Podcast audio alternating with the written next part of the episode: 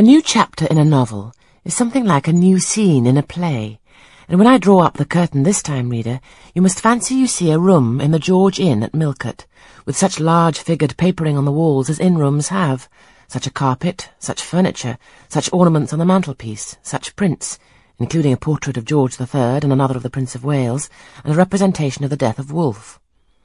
All this is visible to you by the light of an oil lamp hanging from the ceiling, and by that of an excellent fire, near which I sit in my cloak and bonnet.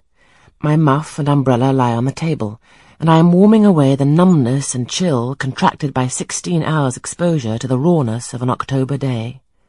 I left Lowton at four o'clock a.m., and the Millcote town clock is now just striking eight.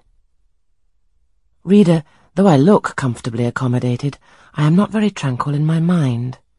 I thought when the coach stopped here there would be someone to meet me.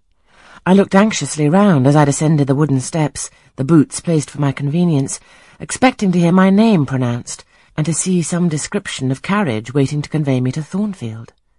Nothing of the sort was visible, and when I asked a waiter if anyone had been to inquire after a Miss Eyre, I was answered in the negative.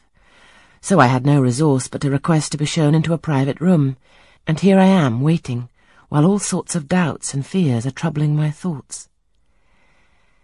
It is a very strange sensation to inexperienced youth to feel itself quite alone in the world, cut adrift from every connection, uncertain whether the port to which it is bound can be reached, and prevented by many impediments from returning to that it has quitted. The charm of adventure sweetens that sensation, the glow of pride warms it, but then the throb of fear disturbs it, and fear with me became predominant when half an hour elapsed and still I was alone. I bethought myself to ring the bell. Is there a place in this neighbourhood called Thornfield? I asked of the waiter who answered the summons. Thornfield? I don't know, ma'am. I'll inquire at the bar.